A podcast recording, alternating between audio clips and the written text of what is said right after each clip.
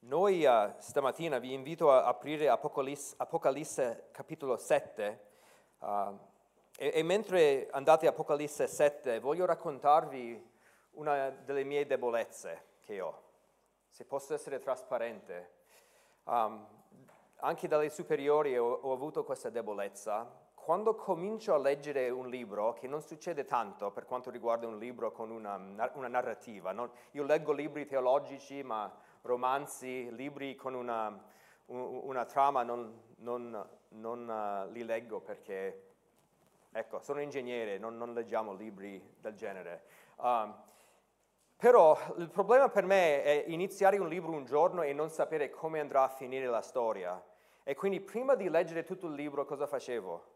Andavo alla fine per leggere gli ultimi capitoli, così mi toglieva l'ansia, la paura di, e, e, e quella attesa che, che, era insopportabile per me. Uh, uh, dovevo sapere come andava a finire quella, quel libro prima di leggere tutto il libro.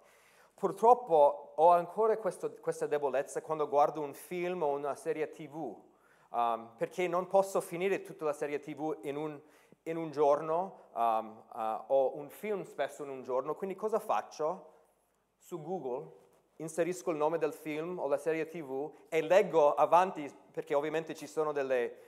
Cioè, qualcuno ha già raccontato su internet come andrà a finire questo film, questa serie tv e questo mi toglie l'ansia, quel peso di, di, di non sapere. Io voglio sapere come va a finire la storia e per questo magari mi manca l'autocontrollo e la pazienza.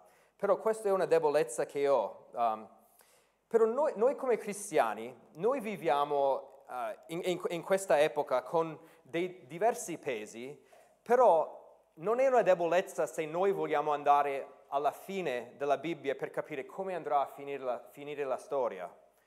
Anzi, Dio ci dà in diversi punti della Bibbia, ci dà dei dettagli importanti per capire come andrà a finire questa storia, per incoraggiarci, per alimentare la nostra perseveranza, per renderci pronti per quel giorno quando Gesù tornerà, per, per mollare la nostra presa sulle cose di questo mondo. Um, e quindi uh, noi non dobbiamo vivere con quell'ansia. Cosa succederà nel futuro? Dio ha, è davvero in controllo perché noi sappiamo come andrà a finire la storia. La parola che noi diamo, che usiamo per parlare della dottrina degli ultimi tempi, è la parola escatologia che si riferisce semplicemente allo studio della fine, gli ultimi tempi. Um, l'escatologia principalmente ha a che fare con il piano di Dio per la storia e come andrà a finire la storia del, uh, del mondo. E, e, stamattina vorrei approfondire un testo un po' particolare uh, in cui diversi temi dell'escatologia si intrecciano. Uh, l'escatologia ha a che fare con diversi temi in qualche modo. Se avete fatto parte della Chiesa evangelica per un po' di tempo, um, ci sono diverse parole che ci vengono in mente quando parliamo della escatologia, um, o potrebbero venire in mente, come la parola millennio, o tribolazione, o la seconda venuta di Cristo, il regno di Cristo, la risurrezione, il giudizio, Israele, il rapimento, uh, Apocalisse, i patti biblici con Abramo, Davide, quello nuovo, Um, sono tutte l'anticristo, un'altra parola magari che viene um, usata. E, e stamattina vorrei approfondire un testo qua in Apocalisse 7 e poi la settimana prossima, cioè facciamo la prima metà oggi e la seconda metà, Dio volendo, la settimana prossima. E, come dicevo, ci sono diversi temi escatologici che si intrecciano per rivelarci dettagli importanti riguardo alla fine, um, però temi che anche, come vedremo alla fine oggi, che ci indicano la grandezza del nostro Dio. E, e, quindi vorrei leggere prima uh, i primi otto versetti di Apocalisse 7 um, e, e, poi uh, facciamo strada cercando di capire questo testo. Dopo questo, cioè dopo capitolo 6, che ne parlerò tra poco, dopo questo vidi quattro angeli che stavano in piedi ai quattro angeli della terra e trattenevano i quattro venti della terra finché non soffiasse vento sulla terra, né sul mare, né su alcun albero. Poi vidi un altro angelo che che saliva dal sol, dal sol levante, il quale aveva il sigillo del Dio vivente e gridò a gran voce ai quattro angeli ai quali era stato concesso di danneggiare la terra e il mare, dicendo, non danneggiate la terra, né il mare, né gli alberi, finché non abbiamo segnato sulla fronte con il sigillo i servi del nostro Dio. Udì il numero di coloro che furono segnati con il sigillo, 144.000 segnati di tutte le tribù dei figli di Israele.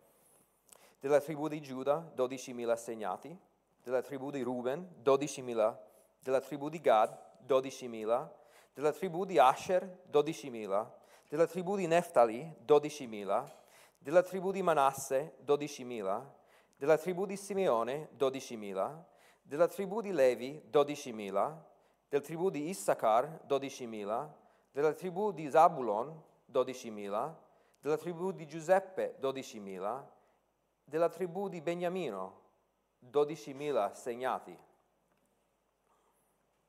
Potrebbe sembrare una, un testo un po' strano, andiamo veramente a parlare di matematica, 12 per 12.000, arriviamo a 144.000. Um, il sermone oggi richiederà uno sforzo da parte vostra, richiederà una, una, una, uno sforzo da parte vostra, quindi vi chiedo di provare a seguirmi perché stamattina vogliamo parlare più o meno di tre diversi argomenti. Vogliamo prima, per, per poter scendere nei dettagli di questo testo, dobbiamo fare prima una, una, una panorama biblica della escatologia, della, de, de, de, della fine, per un po' capire eh, in un modo riassuntivo come andrà a finire il mondo, cosa insegna la Bibbia, per poi aiutarci a, a, a dare un, una spiegazione, una panorama del libro di, di Apocalisse. Così questo ci aiuterà a capire, siamo in capitolo 7, chi sono queste persone. E con la seconda parte parleremo dell'identità di questi 144.000 um, uh, persone e poi alla fine voglio fare la domanda, questo, cosa, cosa mi importa, cosa mi insegna riguardo al mio Dio? E quindi, uh, e, poi come dicevo la settimana prossima, che parla non di Israele ma di uh, gentili, di nazioni, tribù e popoli in cielo, parleremo di quello la settimana prossima. E quindi iniziamo oggi con alcuni dettagli uh, riassuntivi della, della, profezia nell'Antico Testamento. I, profe- I, profeti dell'Antico Testamento par- parlano spesso del regno del Messia uh, su, su questa terra. Ci sarà un giorno in cui Cristo stabilirà il suo regno sulla terra, come dice la famosa profezia, poiché un bambino ci è nato, un figlio ci è stato dato, il dominio riposerà sulle sue spalle, Isaia 9, che ci sarà un, un giorno in cui il dominio su, di tutti i governi del mondo riposerà sul nostro Signore. E, e questo regno di Gesù sarà un'era di benedizione intensa sia per Israele che per le nazioni del mondo. Però nell'Antico Testamento quello che vediamo, prima di quest'era, ci sarà una fase di angoscia, una fase di tribolazione dovuta all'ira di Dio e al suo giudizio. E nell'Antico Testamento leggiamo, parliamo, vediamo spesso uh, la parola il giorno del Signore, il giorno della sua ira, il giorno di disavventura, il giorno di angoscia uh, per Giacobbe. Um, questo tempo sarà un tempo di sofferenza senza precedente. Infatti mi viene in mente Daniele capitolo 12, versetto 1, che, che dice, um, vi sarà un tempo di angoscia come non ce ne, ce ne fu mai da quando sorsero le nazioni fino a quel tempo. E quindi ci sarà un periodo prima del regno di Gesù in cui ci sarà uh, dolore, uh, difficoltà che servirà per purificare Israele, quindi è un tempo di giudicare Israele e anche le nazioni, ma per purificare il resto di Israele che entrerà, entrerà in questo regno. Uh, questa tribolazione prepara il mondo per l'apparizione del Messia, il suo regno da Gerusalemme che come dicevo sarà un, un grande per- periodo di benedizione per la terra. Israele sarà salvato e riportato nella sua terra sotto il regno del, del Messia e vedremo che ci saranno benedizioni per tutte le nazioni del mondo. E questi temi sono sviluppati in ta- tanti testi nei profeti dell'Antico Testamento, Isaia, Geremia, Ezechiele, Gioele, Michea, Zaccaria, Sofonia e, alt- e anche altri profeti. Cioè è dappertutto nell'Antico Testamento. Quello che impariamo nel libro di Daniele, per esempio, e, e, e non abbiamo tempo per andare a tutti questi testi perché sto cercando di darvi una, il quadro più generale, in Daniele impariamo che questo periodo di angoscia, prima de, de, de, della fine, durerà sette anni. Durerà sette anni. È ciò che noi chiamiamo la tribolazione. La tribolazione. E poi arriva il regno del Messia che rimpiazzerà ogni altro governo umano. Questa è la speranza in sintesi del futuro secondo l'Antico Testamento. Però quando arriviamo al Nuovo Testamento vediamo questa stessa cronologia. Quando parliamo de, de, della fine, vediamo tribolazione e in seguito il regno terrestre di Gesù Cristo. Um, questi stessi temi di cui stiamo parlando possiamo approfondire, per esempio, nel discorso profetico di Gesù sul Monte degli Ulivi, nei Vangeli, che vediamo in Matteo, Marco, Luca, o anche le due lettere ai Tessalonicesi. Se andate a prima e seconda Tessalonicesi, leggiamo di questi temi. Eh, però stamattina noi vogliamo iniziare il nostro studio da Apocalisse 7, non da Matteo, Marco, Luca o prima e seconda Tessalonicesi. Uh, voglio parlare di Apocalisse 7. Eh, Apocalisse 7 ovviamente fa parte di Apocalisse come libro, che fu scritto tra 95 e 98 d.C. dall'Apostolo Giovanni, mentre lui fu in esilio sull'isola greca di Patmo. E, essendo l'ultimo libro della Bibbia, Apocalisse ci fornisce uh, nuovi dettagli riguardo alla fine della storia che non sono rivelati prima. Vediamo in più dettaglio questi, uh, questo, questa fase di tribolazione. E, e il libro di Apocalisse si costruisce sulle fondamenta delle profezie precedenti nell'Antico Testamento e anche del Nuovo Testamento. Quindi Giovanni un po' presuppone l'aspettativa profetica del resto della Bibbia per chiudere la, la, il Nuovo Testamento che abbiamo. E quindi vediamo alcuni versetti in Apocalisse solo per darci un quadro generale di uh, questo libro. Se andiamo per esempio ai primi versetti del libro, Apocalisse 1, Um, vediamo che versetto 1 inizia così, rivelazione di Gesù Cristo che Dio gli, de- gli diede per mostrare ai suoi servi le cose che devono avvenire tra breve e che egli ha fatto conoscere mandando il suo angelo al suo servo Giovanni.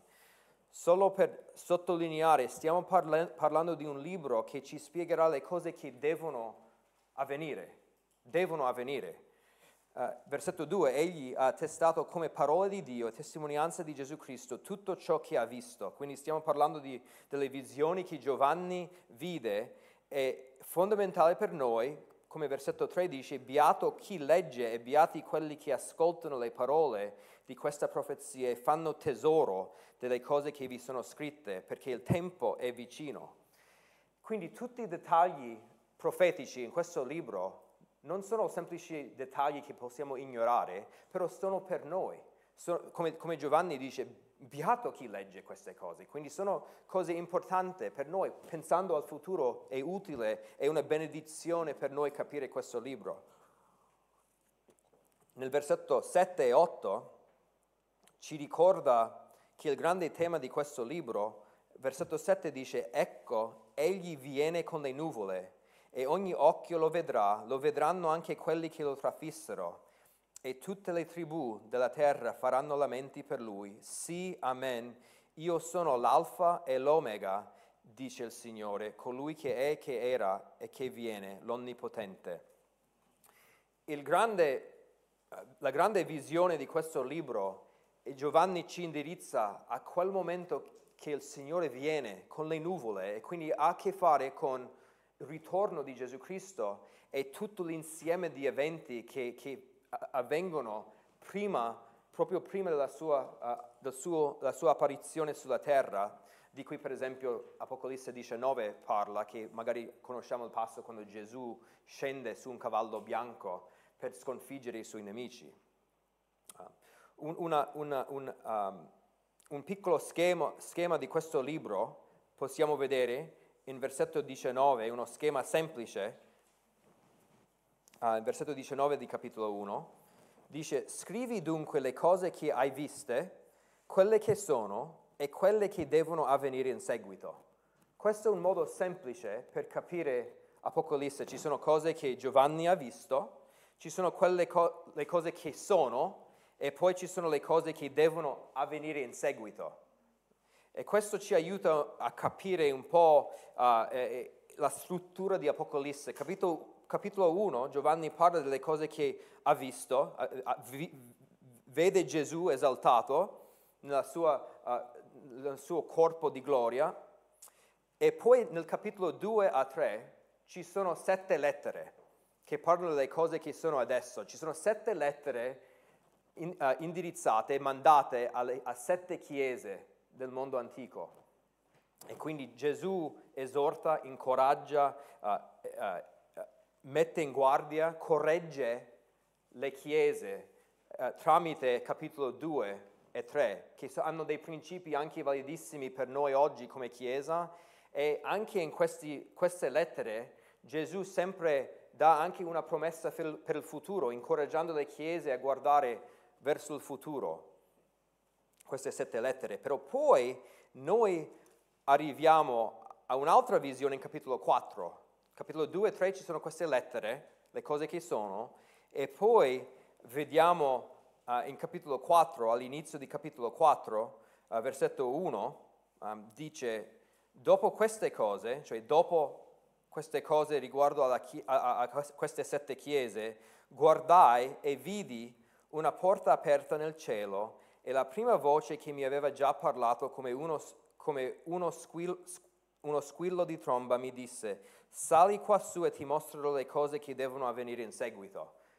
E quindi in capitolo 4 abbiamo una transizione dalle cose che sono nel presente alle cose che devono avvenire in seguito. E quindi da, da capitolo 4 a 5 c'è questa visione celeste di, di cui abbiamo letto stamattina che ci prepara per capitolo 6 a 19, che tra poco uh, uh, parleremo, che parla della fase della tribolazione, quel, quella fase di angoscia, di difficoltà nel mondo prima che Cristo appaia sulla terra per regnare. E quindi capitolo 4 e 5 siamo nell'aula del trono di Dio, come abbiamo visto durante la lettura stamattina. Okay? Siamo, entriamo veramente in cielo per contemplare la grandezza e la sovranità di Dio. E in capitolo 5 noi abbiamo letto stamattina di un libro, giusto? Un libro sigillato con sette sigilli. Um, che cos'è questo libro? Uh, questo libro di cui solo Gesù è degno uh, di aprire questo libro, è l'unico che è in grado di aprire questo libro, però ci sono sette sigilli che devono essere tolti o aperti per poter aprire il libro. Questo libro possiamo vederlo come l'atto di proprietà dell'universo. È l'atto di proprietà dell'universo che lo, chi è in grado di aprire questo libro significa che lui è il vero uh, padrone dell'universo, della terra. E ecco perché solo Gesù è degno in quanto creatore, redentore e messia. È lui che è degno di ricevere uh, gloria e solo lui è in grado di aprire questo libro e prendere in mano la terra che in realtà appartiene a lui. E ci sono, come dicevo, sette sigilli di cui parla Apocalisse 5. Questi sette sigilli tengono chiuso questo libro, questo rotolo uh, di questo atto di proprietà Uh, e, e, questi um, sigilli che vengono aperti in capitolo 6 fino al capitolo 8 ci spiegano diversi giudizi che si intensificano prima del, dell'arrivo fisico di Gesù sulla terra. E, e, e, sei dei sette sigilli sono aperti in capitolo 6 e i sigilli uh, segnano l'inizio di questo, questa fase di tribolazione, questa fase di dolore, questa fase di giudizio, questo giorno del, del, del Signore. E poi il settimo sigillo, eh, che troviamo in capitolo 8, sono, eh, per darvi l'idea del, del libro di, di, di, Apocalisse, in capitolo 8 c'è il settimo sigillo che è aperto e in questo sigillo sono contenuti sette trombe, sette trombe di giudizio che in un modo telescopico il giudizio si intensifica con ogni passo. Quindi arriviamo alle sette trombe, il giudizio ancora uh, più difficile rispetto ai sette sigilli. E poi arriviamo uh, più avanti, eh, nel, nel, libro vediamo diversi per- personaggi come l'anticristo, i, du- i, due testimoni, il falso profeta, um, vediamo la creazione di un unico governo mondiale malvagio e in seguito alle sette trombe ci sono sette flagelli o sette coppe che finiscono l'ira di Dio. E quindi è un libro che contiene principalmente giudizio. Però alla fine di Rivelazione, sappiamo già la fine della storia, andiamo già alla fine del, da, da, del libro, noi sappiamo come andrà a finire, giusto? Uh, non è impazienza voler sapere come andrà a finire. Se c'è tutto questo, quest'ira, alla fine di Rivelazione vediamo la discesa vittoriosa di Gesù Cristo che viene su un cavallo bianco per, per stroncare il governo dell'Anticristo e regnerà lui per mille anni e poi per l'eternità e in terra finalmente in quel momento ci sarà un figlio d'uomo, un figlio di Adamo, il, il secondo Adamo, l'ultimo Adamo che regnerà sulla, sul trono di Davide in questa terra. Una cosa che nessun uomo ha mai fatto. E tutto questo ci prepara per scendere nei dettagli del nostro testo stamattina, in capitolo 7. E questo capitolo 7 è, è, è piazzato in mezzo al sesto e il settimo sigillo. I primi uh, sei sigilli sono aperti arrivando al capitolo 7. Uh, eh, si pensa che arrivando al capitolo 7 che abbiamo tras- sono passati più o meno i primi tre anni e mezzo della tribolazione. Uh, ci, ci sono, c'è magari una diversità di parere tra studiosi, però più o meno uh, siamo arrivati alla metà della tribolazione. In capitolo 6, come dicevo, ci sono questi sei sigilli e voglio solo riassumere questi sei sigilli per aiutarvi a capire la situazione sulla terra quando arriviamo al capitolo 7. Il primo sigillo, e parliamo dei quattro cavalieri, primo, secondo, terzo, quarto sigillo, il primo sigillo parla dell'ascesa dell'anticristo al potere. Il secondo sigillo parla di guerra sulla terra. Uh, il terzo della carestia, la scarsità del cibo, probabilmente dovuta alla guerra, perché sappiamo spesso cosa fa la guerra nel mondo, crea una carestia, una scarsità del cibo. Il quarto sigillo parla di, una, di morte, della morte che colpirà, colpirà un quarto della terra. Il quinto sigillo parla della persecuzione e il martirio, martirio dei santi. E il sesto sigillo, vediamo per esempio in versetto 12 di capitolo 6 dove dice, poi vidi quando l'agnello aprì il sesto sigillo, si fece un gran terremoto, il sole diventò nero come un sacco di crine e la luna diventò tutta come sangue. Le stelle del cielo caddero sulla terra come quando un fico scossa, scosso da un forte vento lascia cadere i suoi fichi immaturi. Il cielo si ritirò come una pergamena che si, arroto, si, arro, che si arrotola e ogni montagna e ogni isola furono rimosse dal loro luogo i re della terra, i grandi, i generali, i ricchi, i potenti e ogni schiavo e ogni uomo libero si nascosero nelle spelonche e tra le rocce dei monti e dicevano ai monti e alle rocce, cadeteci addosso, nascondeteci dalla presenza di colui che siede sul trono e dall'ira dell'agnello, perché è venuto il gran giorno del loro ira. Chi può resistere? Vediamo che l'ira di Dio si intensifica fino a questo sesto sigillo in cui vediamo tutte le persone importanti sulla terra, i re, i ricchi, anche i poveri, che vogliono in qualche modo sfuggire questa, questo periodo perché l'ira del, di, di, di, Gesù e del, del, del, Padre è arrivata in questi anni. E, e, e finisce il capitolo con la domanda in versetto 17, chi può resistere o chi può stare in piedi davanti all'ira di Dio?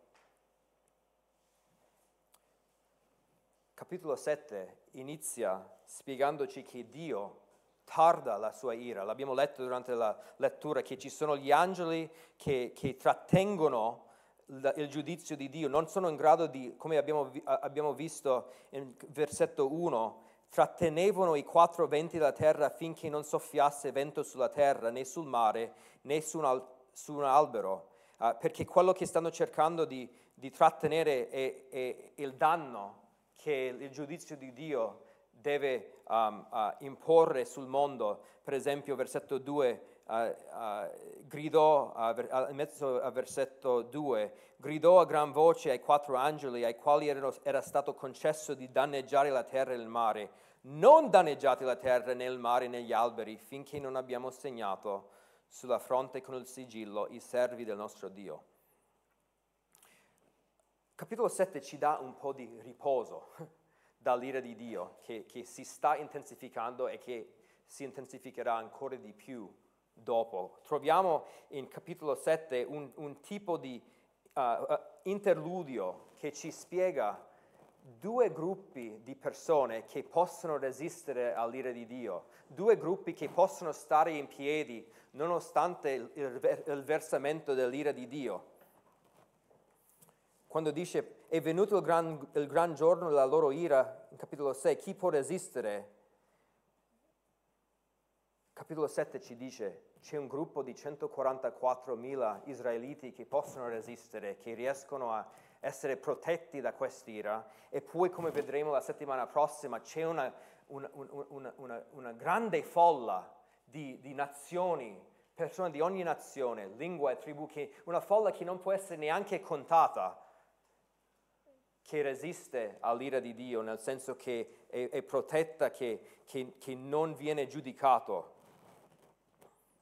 E quindi quando pensiamo al futuro giudizio di Dio, in questa fase di tribolazione senza precedente, Dio, tramite questo interludio, ci ricorda anche della grazia di Dio, della sua grazia, del suo piano, che non è tutta ira, però Dio opera in mezzo al suo giudizio per salvare e usare in questo testo un gruppo di 144.000 israeliti. Vediamo la potenza salvifica di Dio che continua ad operare.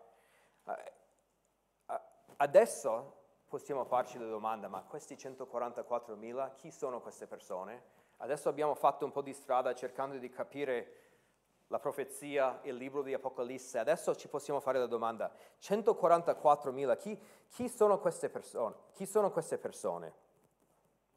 E, e, e, e devo aiutarci a, a, interpretare precisamente questo brano um, e, quindi voglio darvi uh, uh, cinque descrizioni di questo gruppo, cinque descrizioni di questo gruppo che ci aiuterà a capire chi sono. Um, la prima descrizione sarà quella più lunga e poi gli altri saranno più brevi, però la prima descrizione che voglio dare riguardo a questo gruppo è che sono israeliti fisici, sono israeliti per, per, per, um, sono discendenti uh, fisici di Abramo, Isacco e Giacobbe. E, e, e perché è importante questo? Perché de- dovete sapere che ci sono diverse interpretazioni di, tutto, di questo libro di Apocalisse Uh, uh, ovviamente, come avete sentito, io ho un, appro- un, approccio futuristico a questo libro, credo che parli del, del, futuro, però ci sono alcuni, anche nel mondo evangelico, che, che uh, danno diverse interpretazioni e proverò a riassumere le diverse interpretazioni spiegando due posizioni principali. Due, ci sono due posizioni principali su questo gruppo di 144.000. C'è una posizione simbolica e una posizione letterale. Okay? Prima parliamo della, della posizione simbolica. Ci sono alcuni che vedono questo riferimento a 144.000 che sono sigillati e segnati uh, da, da, dall'angelo, vedono queste persone come un tipo di Israele spirituale, un Israele spirituale, cioè credenti in Gesù Cristo in tutta la storia. E, e, e che il numero 144.000 è un numero simbolico che vuol dire completezza o pienezza, che sono convertiti tutti gli eletti di Dio. Dicono che 12 per 12 per 1000 comunica pienezza in base ai 12 apostoli. Uh, questa interpretazione solitamente, come dice Dio, c'è anche diverse sfumature all'interno di questa interpretazione, però questa interpretazione solitamente non ha molto spazio per un ruolo speciale per le tribù di Israele fisico, a causa del loro rifiuto del Vangelo, uh, sia nei, nei, Vangeli che nel libro degli Atti. Credono che i 144.000 si uh, riferiscono, uh, sono, sono, persone eh, che parlano di un, un immenso numero, non letteralmente 144.000 um, che um, credono che 144.000 è in realtà un immenso numero uh, di tutti i redenti in tutto il mondo, di ogni età. E, e, e, insomma si riferisce alla pienezza del popolo di Dio che sarà redento prima della fine. E questo gruppo è chiamato un Israele spirituale. Poi c'è l'approccio letterale, c'è l'approccio letterale che è la posizione che, che, che voglio spiegare oggi, che questi 144.000 sono ebrei, sono israeliti fisici e ci sono, uh, come abbiamo detto, 12.000 dalle tribù menzionate nei, vers- nei versetti in seguito.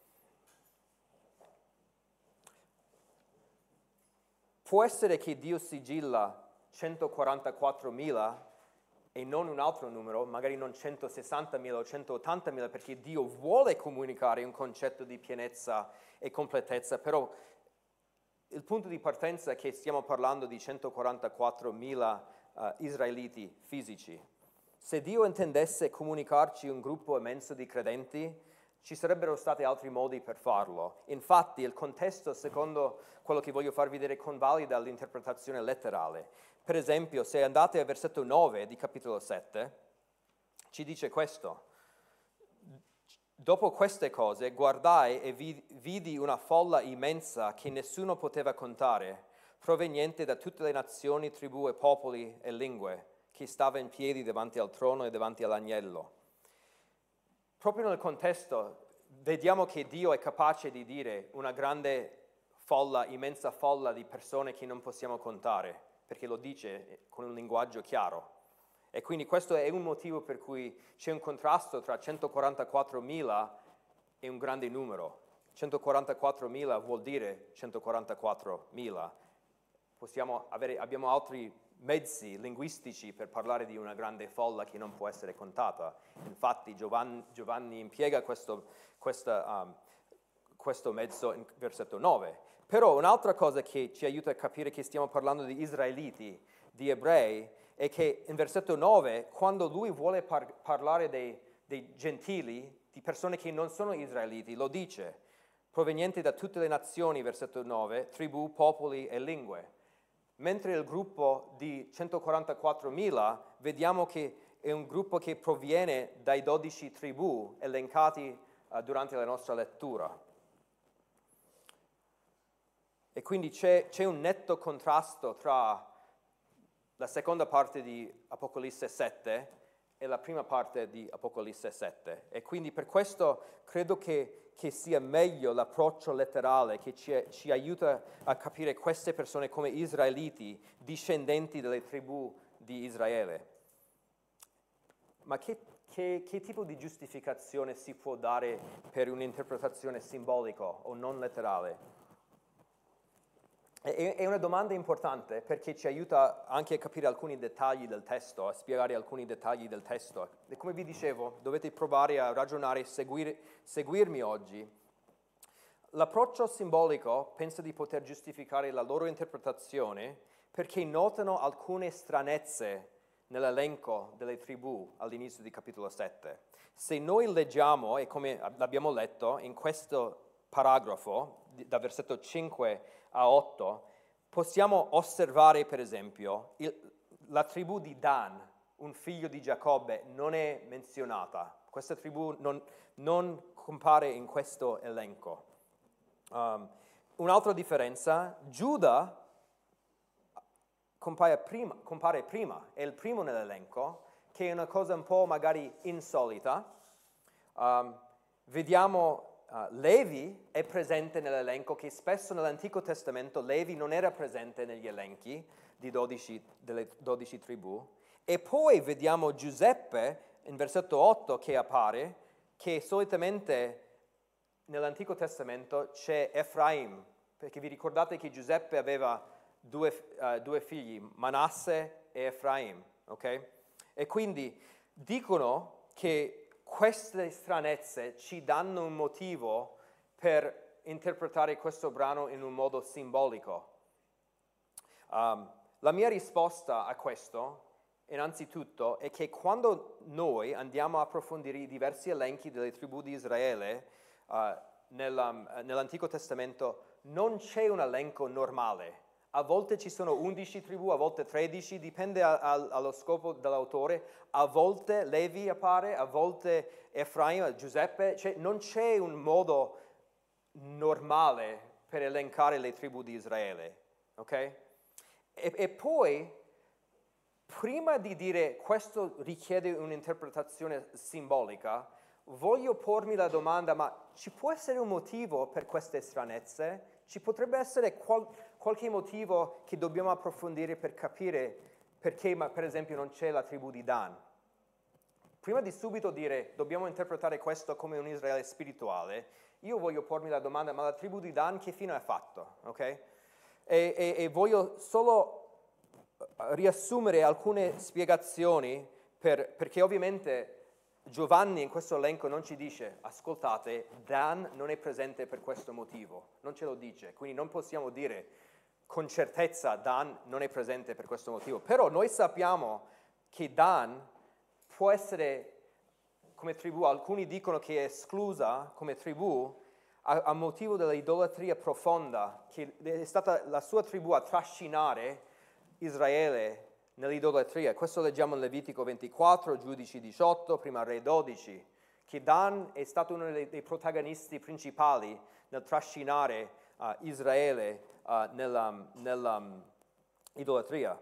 In, infatti ieri parlavo uh, con, um, con, con Gabri un po' di questo e lui mi ha ricordato che ci sono alcuni credenti, e non credo che possiamo dimostrarlo in questo momento, però ci sono alcuni credenti che credono che l'anticristo verrà dalla tribù di Dan. Tutto per dire che Dan non avrà un, una, un ruolo speciale in questo gruppo di 144.000, può essere a motivo de, della sua idolatria. Noi non, non, abbiamo una risposta certa, però sembra di essere una riflessione valida. E possiamo dire la stessa cosa riguardo a Efraim che, che è probabilmente anche lui messo fuori da questo elenco. Per lo stesso motivo vediamo Giudici 17, Osea, che anche Efraim aveva questo stesso problema. E probabilmente Giuseppe è stato inserito al posto di Efraim per mantenere un numero di 12, okay? per mantenere uh, un elenco di 12.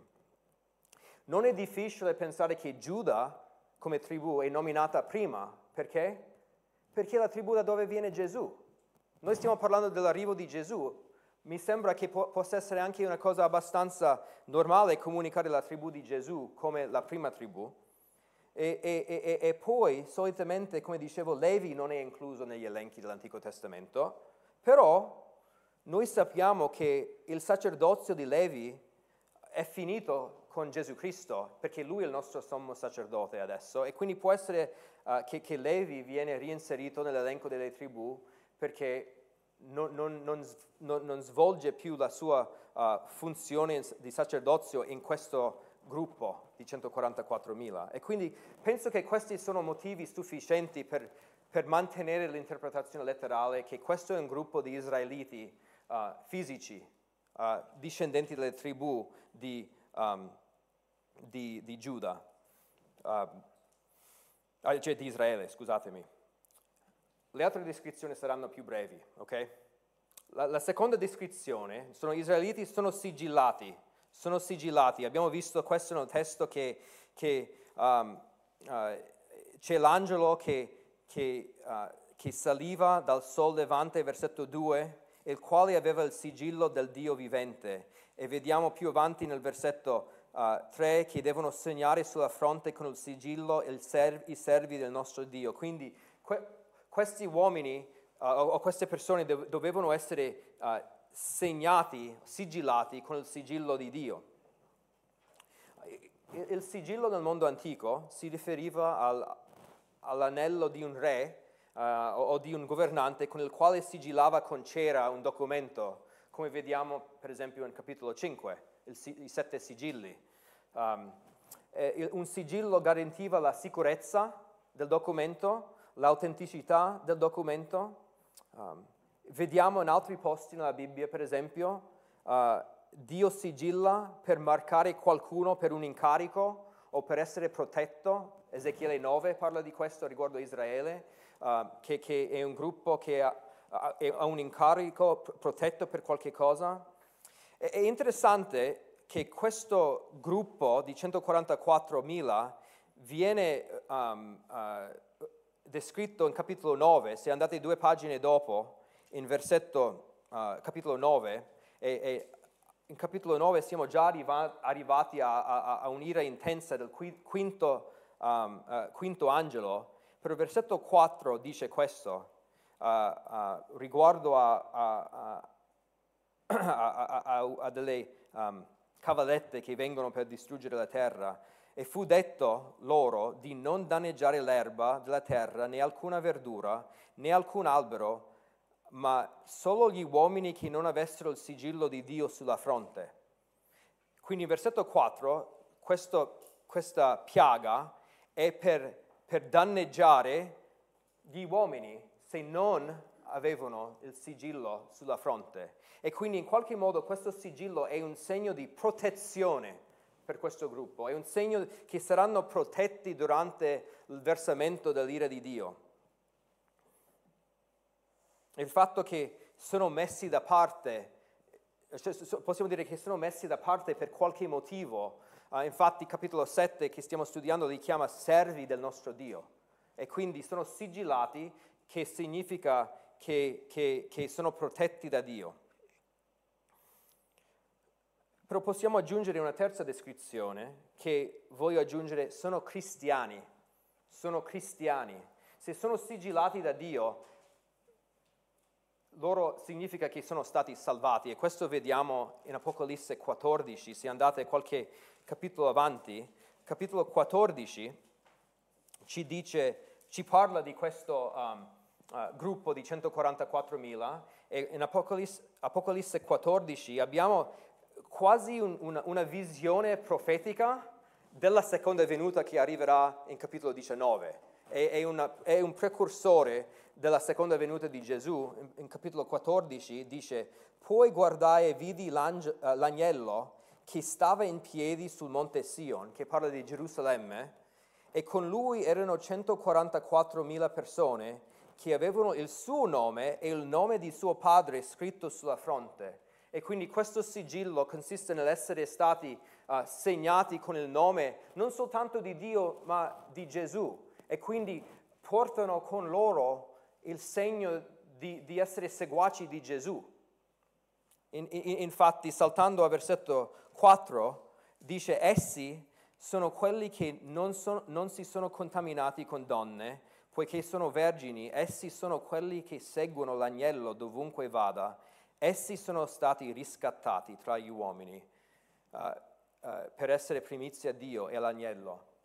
E quindi sono cristiani, sono persone che seguono Gesù, che vuol dire quando noi parliamo di un futuro per Israele, che ne parlerò tra poco, stiamo sempre parlando di persone che si sottomettono a Gesù come Messia, che seguono l'agnello.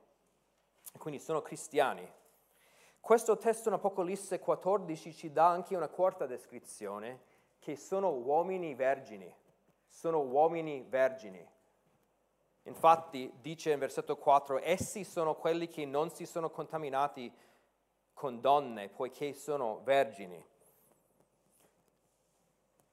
Questo, questi 144.000 è un gruppo di uomini sigillati per un compito molto particolare in questa fase della tribolazione e quindi uh, a causa del, del, um, de, de, del bisogno del momento della storia, la tribolazione, si dedicano completamente al Signore. Non sono sposati, non sono immorali, sono uomini che si dedicano a questo compito di, di seguire l'agnello dovunque vada uh, e per questo non, non si sposano, ok? Non sono sposati, uh, sono vergini. Um, e infatti molti danno l'interpretazione a questo gruppo di 144.000 che, che, che condivido. Sono, un, è un gruppo che, che tutti sono un tipo di evangelisti che diffondono il Vangelo nel mondo in questo periodo difficile, sono sigillati, seguono l'agnello, sono servi di Dio per questa epoca molto, molto particolare. Infatti vedremo la settimana prossima che dalla tribolazione esce una grande folla di nazioni di ogni tribù e, e, e, e lingua, che uh, ci può essere un legame tra questi 144.000, il loro ruolo di servizio e poi la, la conversione di una grande folla di persone. Sì, quindi sono uomini vergini. E un'ultima descrizione che vediamo in Apocalisse 14, molto interessante, dice che essi, versetto 4, sono stati riscattati tra gli uomini per essere primizie a Dio e all'agnello. Una quinta descrizione, primizie, sono primizie. Sono chiamati primizie. Solitamente questa parola primizie, forse avete in mente uh, Corinzi 15 che parla di Gesù come primizie, perché Gesù è, è, è, è, chiamato primizie in quanto è il primo risorto che garantisce la futura risurrezione del suo popolo. Quindi Gesù è il primo, però ci saranno altri risorti. Uh, vediamo anche nella Bibbia, per esempio, in, in Romani, la parola primizia si riferisce ai primi convertiti di una regione, che sono le primizie di altre conversioni che che, che, che avverranno dopo. E quando questo gruppo è chiamato primizie, uh, ci sono diversi legami che dobbiamo fare, uh, uh, o magari un legame principale che dobbiamo fare con il, l'Antico Testamento, perché Apocalisse 14.5 dice una cosa interessante, nella bocca loro non è stata trovata menzogna, sono irreprensibili. Queste parole Um, spe- spesso il libro di Apocalisse um, si costruisce sull'Antico Testamento, ma sull'Antico Testamento però senza dircelo. Uh, questa frase nella bocca loro non è stata trovata menzogna. Se andate a un libro che forse non avete letto ultimamente, Sofonia, Sofonia nell'Antico Testamento,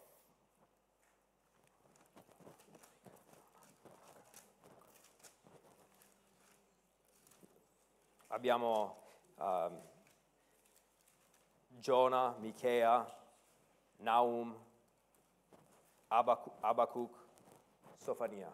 Ok? Quindi spero che possiate trovarlo. Però in Sofania, capitolo 3, 12, uh, dice questo. Sofania 3,12 dice: Lascerò in mezzo a te, cioè di Israele, un popolo umile e povero che confiderà nel nome del Signore. Il resto di Israele non commetterà azioni malvagie, non dirà menzogne e non si troverà più un linguaggio ingannatore sulle, lab- sulle sue labbra, perché essi pascoleranno, si coricheranno e non vi sarà più nessuno che li spaventi. Nell'Antico Testamento c'è questa attesa di un resto, un residuo di Israele che si convertirà al Signore. E in versetto 13 Sofonia descrive questo resto con le parole non commetterà azioni malvagie, non dirà menzogne e non si troverà più in linguaggio ingannatore.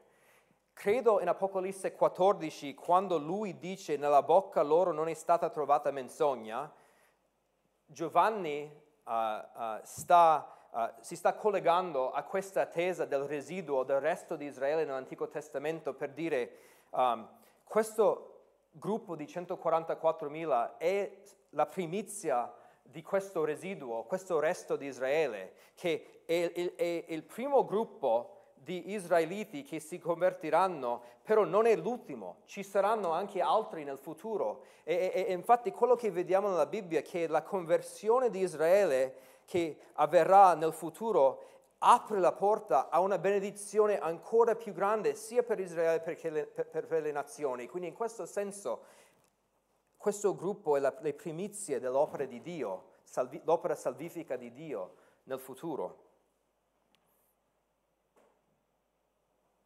Infatti nell'Antico Testamento leggiamo in, in, in Zaccaria 8 che nel, nel regno, ci, sulle strade di Gerusalemme ci saranno donne e bambini e quindi non, Dio non salverà solo 144 uomini vergini, però ci saranno anche altri nel futuro, però questo è un gruppo che, gruppo che possiamo chiamare le primizie.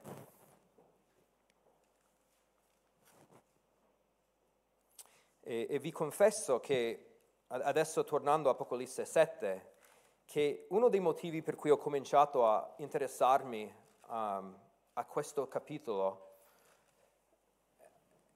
è a causa del lavoro che Matt ed io stiamo facendo con i testimoni di Geova. Um, io vedevo inizialmente il valore apologetico in una giusta comprensione di questo testo, per interagire bene con i testimoni di Geova. Uh, perché i testimoni di Geova, in base a questo capitolo, magari qualche altro versetto, loro credono che ci, che ci siano due classi o due gruppi di persone, um, uh, diciamo, nella, nel, nel mondo, uh, tra quelli che seguono Geova.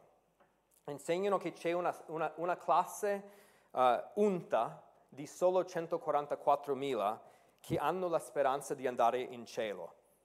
Quindi solo 144.000 andranno in cielo insistono che 144.000 dobbiamo prendere alla lettera, però poi le tribù prendono una, un'interpretazione spirituale, che sono i fedeli di Geova dagli apostoli fino a più o meno a 1935, quando c'erano abbastanza testimoni di Geova per completare questo numero di 144.000. Um, e poi c'è un una seconda classe dei dei testimoni di Geova che vivranno sulla terra per sempre. Uh, vedremo la settimana prossima, loro, secondo loro, loro rientrano nel secondo, secondo, gruppo, la grande folla di ogni nazione, però vedremo la settimana prossima che quel gruppo è in cielo, non sulla terra. Um, però ho, ho, cominciato a interessarmi a, que- a, a questo testo per quel motivo e basta dire questo testo sta parlando di un gruppo che si formerà nel futuro, non oggi, e quindi crolla la loro uh, interpretazione per quel motivo, non solo quel motivo. Però più mi avvicinavo a questo testo, più mi sono detto, ma so che la loro interpretazione non è corretta, ma qual è il significato di questo gruppo? Che cosa mi insegna uh, uh, per, per, me? E più meditavo e più vedevo delle incredibili implicazioni riguardo al nostro Dio riguardo al nostro Dio. E una delle domande principali quando noi ci avviciniamo alla scrittura è che cosa mi rivela riguardo al mio Dio? E vogliamo fare questa stessa domanda e, e, e vediamo in questo gruppo di 144.000 la meraviglia di almeno tre attributi di Dio. Uh, e, e, se andate a casa e vi dimenticate perché non c'è Dan in questo elenco, ok, però andate a casa pensando al vostro Dio in questa maniera. Vogliamo vedere la fedeltà di Dio nel confermare le sue promesse, la grazia di Dio nel salvare il suo popolo um, e la sovranità o il dominio di Dio, uh, nel senso che il suo piano tramite la storia marcia avanti anche durante il giudizio. Quindi vediamo prima la fedeltà di Dio. E, e la fedeltà di Dio intendo che le, le, le promesse di Dio non vengono mai meno le promesse di Dio non vengono mai meno. Dio sempre mantiene le sue promesse. Anche noi siamo eredi di promesse di Dio. La promessa di perdono. di vita eterna, di risurrezione, di giustificazione, di glorificazione. La promessa che chi ha iniziato una buona opera in noi la porterà al compimento. Queste sono tutte promesse che noi abbiamo cristiani. Eh, però noi sappiamo che anche a Israele, a Israele è stata data delle promesse. Ascoltate questo versetto, Matt l'ha letto la settimana scorsa. Isaia 49,6 dice questo. È troppo poco che tu sia mio servo per rialzare le tribù di Giacobbe e per ricondurre gli scampati di Israele. Voglio fare di te la luce delle nazioni, lo, lo strumento della mia salvezza fino alle estremità della terra. Abbiamo giustamente, giustamente posto l'enfasi che il Messia avrà, uh, porterà la salvezza di Dio a tutte le nazioni del, del mondo però non vogliamo neanche sorpassare sopra quella promessa che Dio rialzerà le tribù di Israele tramite Gesù. Dio ricondurrà gli scampati di Israele. Questa è una promessa a Israele e ci sono parecchi nell'Antico Testamento. Però oggi cosa vediamo e nella storia cosa abbiamo visto con Israele? È una nazione lontana dalle promesse di Dio, lontana da Cristo.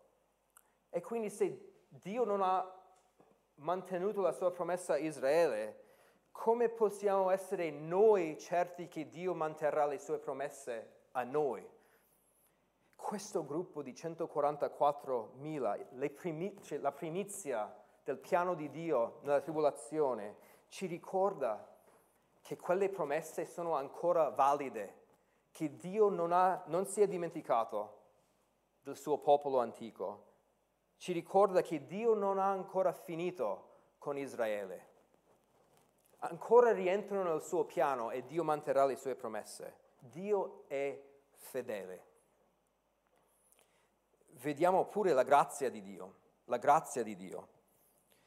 Possiamo pensare a quello che abbiamo detto che sono cristiani. Eh, non so se, se, se vi siete resi conti, conto, però noi abbiamo letto di 144.000 israeliti che si sono convertiti a Gesù Cristo. Una cosa che non abbiamo visto nella storia, che non abbiamo visto nella storia. Infatti, pensando all'Antico Testamento, in Geremia 3 dice che Dio diede a Israele una lettera di divorzio. Ezechiele 36 dice, io santificherò il mio gran nome che è stato profanato fra le nazioni in mezzo alle quali voi l'avete profanato. Noi leggiamo di Israele nella loro idolatria che ha profanato il nome di Dio, fino al punto in cui Dio voleva dare a loro una lettera di divorzio. E, e, e poi ci sono le parole di Pietro nel giorno di Pentecoste che incolpa Israele dicendo voi per mani di iniqui inchiodandolo sulla croce lo uccideste.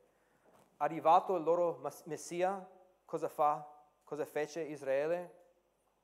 Inchiodò le mani del Salvatore. È Gesù che disse, Gerusalemme, Gerusalemme, chi, che uccidi i profeti e lapidi quelli che ti sono mandati.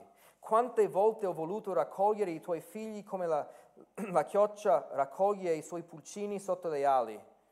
E voi non avete voluto. Ecco la vostra casa sta per esservi lasciata deserta. Questo è, è l'Israele e, e, quindi quanto è stupendo vedere un gruppo in mezzo all'ira. Chi può resistere all'ira di Dio? Certamente non Israele, però in Apocalisse 7 vediamo 144.000 che seguono l'agnello dovunque vada. E, e, e negli ultimi tempi della storia umana vediamo che Dio avrà pietà del suo popolo antico in un modo che non abbiamo ancora visto. Infatti Zaccaria 12 dice, Spanderò sulla casa di Davide e sugli abitanti di Gerusalemme lo spirito di grazia e di supplicazione. Una fontana per purificarsi dal peccato sarà aperta a loro. E dice questo, essi guarderanno a me, a colui che essi hanno trafitto. Israele sarà salvato e questo gruppo è, è, è quel primizie di ciò che farà il, il Signore. E noi la Bibbia dice, noi gentili, italiani, argentini, peruviani, americani, nigeriani, noi siamo rami salvatici, salvatici innestati nel popolo di Dio. Come dice Romani 11 e come Efesini dice che siamo, eravamo senza Dio, senza le promesse. E quindi anche noi, guardando la grazia di Dio in Israele, dobbiamo anche pensare alla grazia di Dio nella nostra vita. E, e se Dio è così potente di salvare durante la tribolazione, è anche in grado di salvare oggi. E questo dobbiamo ricordarci della grandezza della grazia di Dio. E poi voglio concludere con te- il terzo attributo di Dio, la sovranità di Dio. La sovranità di Dio. Apocalisse diverse volte si riferisce a Dio come l'alfa e l'omega. Noi lo cantiamo, no? L'inizio e la fine, il primo e l'ultimo. Sono tutti questi titoli che, che, che indicano che Dio guida la storia. E Lui la sorgente, l'inizio di ogni cosa, il creatore. È stato Lui a iniziare la storia nel principio. È Lui che conduce la storia e che la condurrà alla fine che Egli stesso ha stabilito. Infatti abbiamo visto in, vers- in, questo capitolo versetto 7 che Dio manda gli angeli per trattenere il vento, che Dio è in grado anche di trattenere il vento durante il suo giudizio per, po- per poter portare avanti il suo piano per il futuro. Dio può, può compiere le sue promesse in Israele, può sigillare 144.000, può proteggerli, può usarli come suoi servi per testimoniare della sua salvezza anche durante l'ascesa dell'Anticristo, della carestia, la morte, le persecuzioni, i terremoti, perché Dio è in controllo. E questo gruppo di israeliti ci ricorda che non è l'uomo che ha l'ultima parola sulla storia, ma sarà Dio che avrà l'ultima parola sulla storia. E quindi nelle nostre ansie in questo mondo vediamo guerre, accendiamo le, uh, le, la televisione, guardiamo il telegiornale, leggiamo le notizie su internet, leggiamo di guerre, leggiamo di immoralità uh, in una maniera che noi non abbiamo ancora visto forse nella nostra vita. Non dobbiamo essere ansiosi, non dobbiamo preoccuparci, queste cose non devono pesare su di noi così tanto, perché noi sappiamo come andrà a finire la storia. Noi abbiamo letto gli ultimi capitoli della Bibbia.